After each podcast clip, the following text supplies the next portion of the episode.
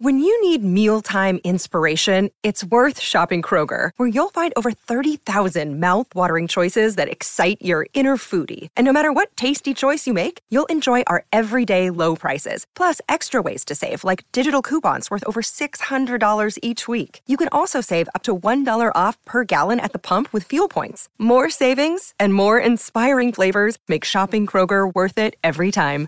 Kroger, fresh for everyone. Fuel restrictions apply.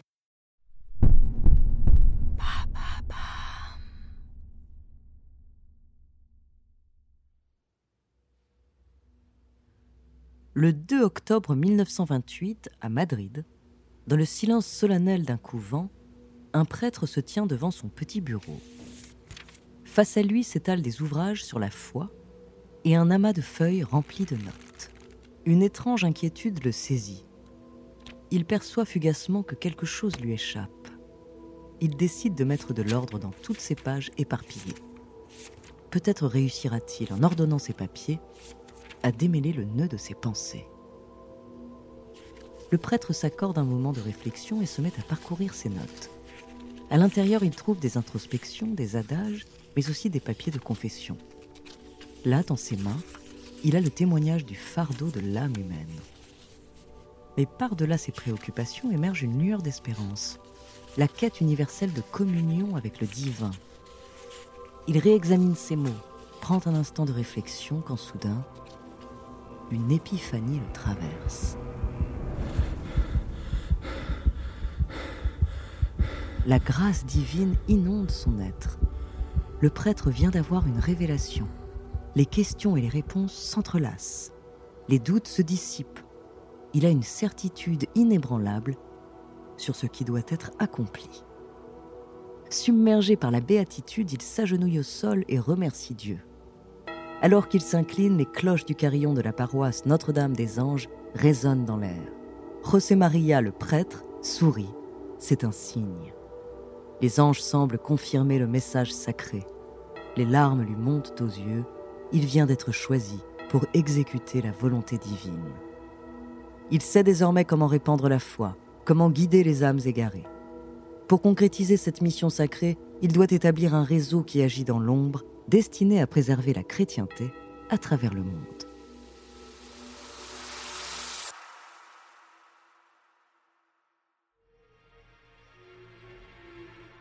Bonjour, je suis Andrea Brusque, bienvenue dans Les Fabuleux Destins. Dans cet épisode, je vais vous parler d'une institution catholique très controversée. Accusée de pratiques secrètes et de comportements semblables à ceux d'une secte, elle est surnommée la Sainte Mafia. Son nom, Opus Dei, de ses débuts dans l'époque franquiste à son implantation de nos jours, découvrez son destin.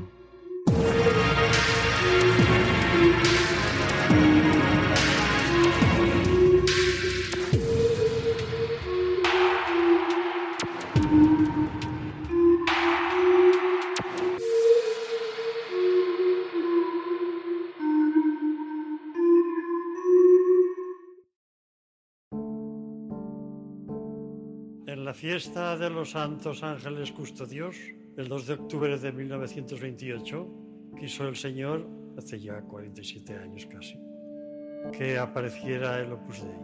L'Opus Dei, qui veut dire œuvre de Dieu en latin, a été fondé en 1928 en Espagne par José María Escriba, un prêtre formé en droit.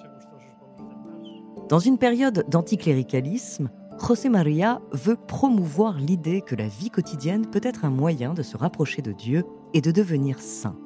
Il croit en l'importance de la formation spirituelle, de la recherche de la vertu dans toutes les sphères de la vie.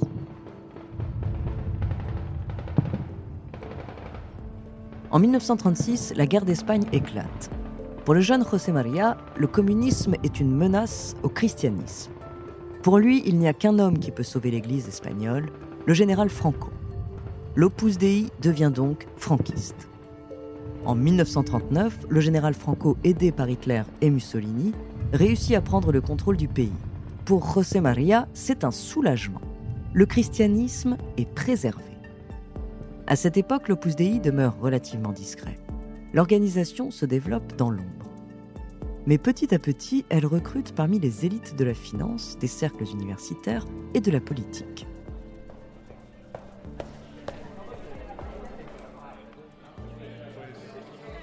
En parallèle, l'Opus Dei se lance dans le domaine de l'éducation et fonde une université à Pamplune, l'Université de Navarre. Grâce à cette stratégie, ils ont gagné le soutien de personnalités influentes, notamment en politique ou encore au Vatican. Il n'est donc pas étonnant que l'organisation parvienne à se rapprocher de Franco.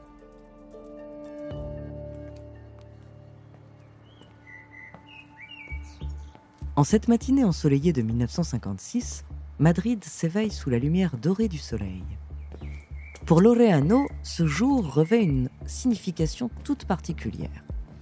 Il s'apprête à rencontrer un homme qu'il admire depuis toujours. Vêtu d'une tenue formelle, il franchit les imposantes portes du bâtiment gouvernemental. Laureano s'avance dans les couloirs ombragés au sol en marbre poli. À côté de lui, un garde armé le guide jusqu'à sa destination. Alors qu'il franchit les massives portes du bureau, il se retrouve face à un homme en uniforme militaire. C'est le général Franco, l'homme le plus puissant d'Espagne. Bien qu'il semble calme, Laureano sent son cœur battre de plus en plus fort à chaque pas qu'il fait. Il est bien conscient que ce moment est d'une importance cruciale. Officiellement, il est là pour aider le général à moderniser l'économie espagnole, à la rendre plus compétitive sur la scène internationale. Mais Laureano est un membre dévoué de l'Opus Dei. Sa mission, intégrer le gouvernement de Franco pour y servir au mieux l'institution. Suite à cet entretien, Laureano deviendra l'un des hommes politiques les plus influents d'Espagne.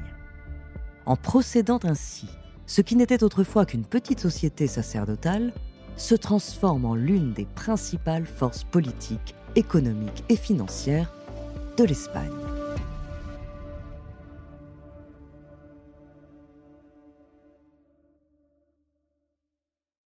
Avant de continuer cet épisode, nous voulions vous remercier pour votre écoute. Si vous voulez continuer de nous soutenir, abonnez-vous à la chaîne Bababam Plus sur Apple Podcast. Cela vous permettra une écoute sans interruption.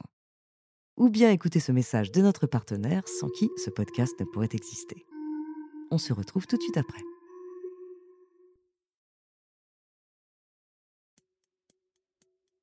Après avoir conquis l'Espagne, l'organisation cherche à s'implanter un peu partout à travers le monde. L'Opus Dei parvient ainsi à établir sa présence dans plus de 87 pays, particulièrement en Amérique latine, où son impact se fait fortement ressentir.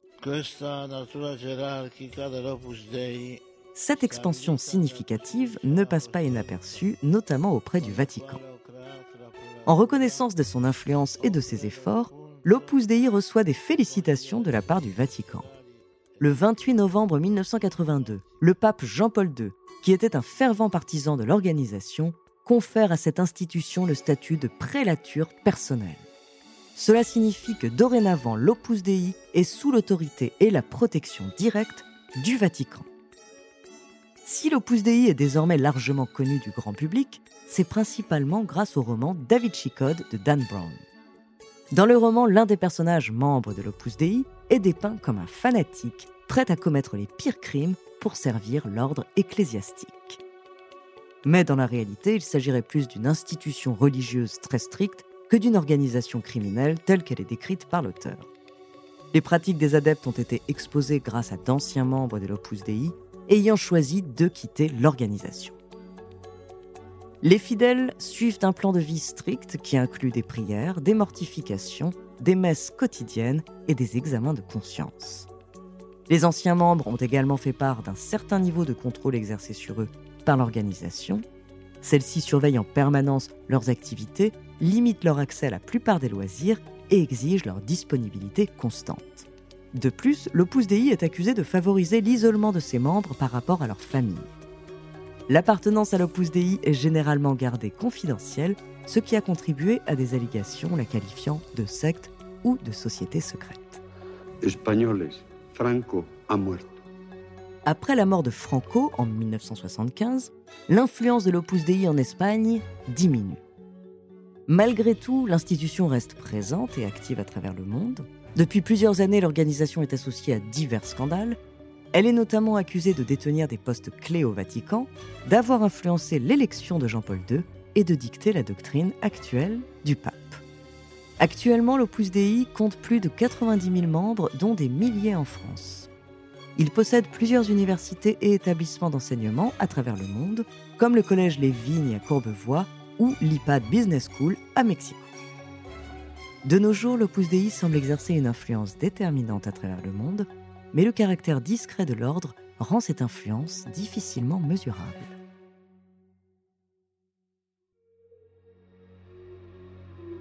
Merci d'avoir écouté cet épisode des Fabuleux Destins, écrit par Clémence Setti, réalisé par Antoine Berry-Roger. La semaine prochaine, je vous raconterai l'histoire d'une célèbre armée grecque. En attendant, si cet épisode vous a plu, n'hésitez pas à laisser des commentaires et des étoiles sur vos applis de podcast préférés.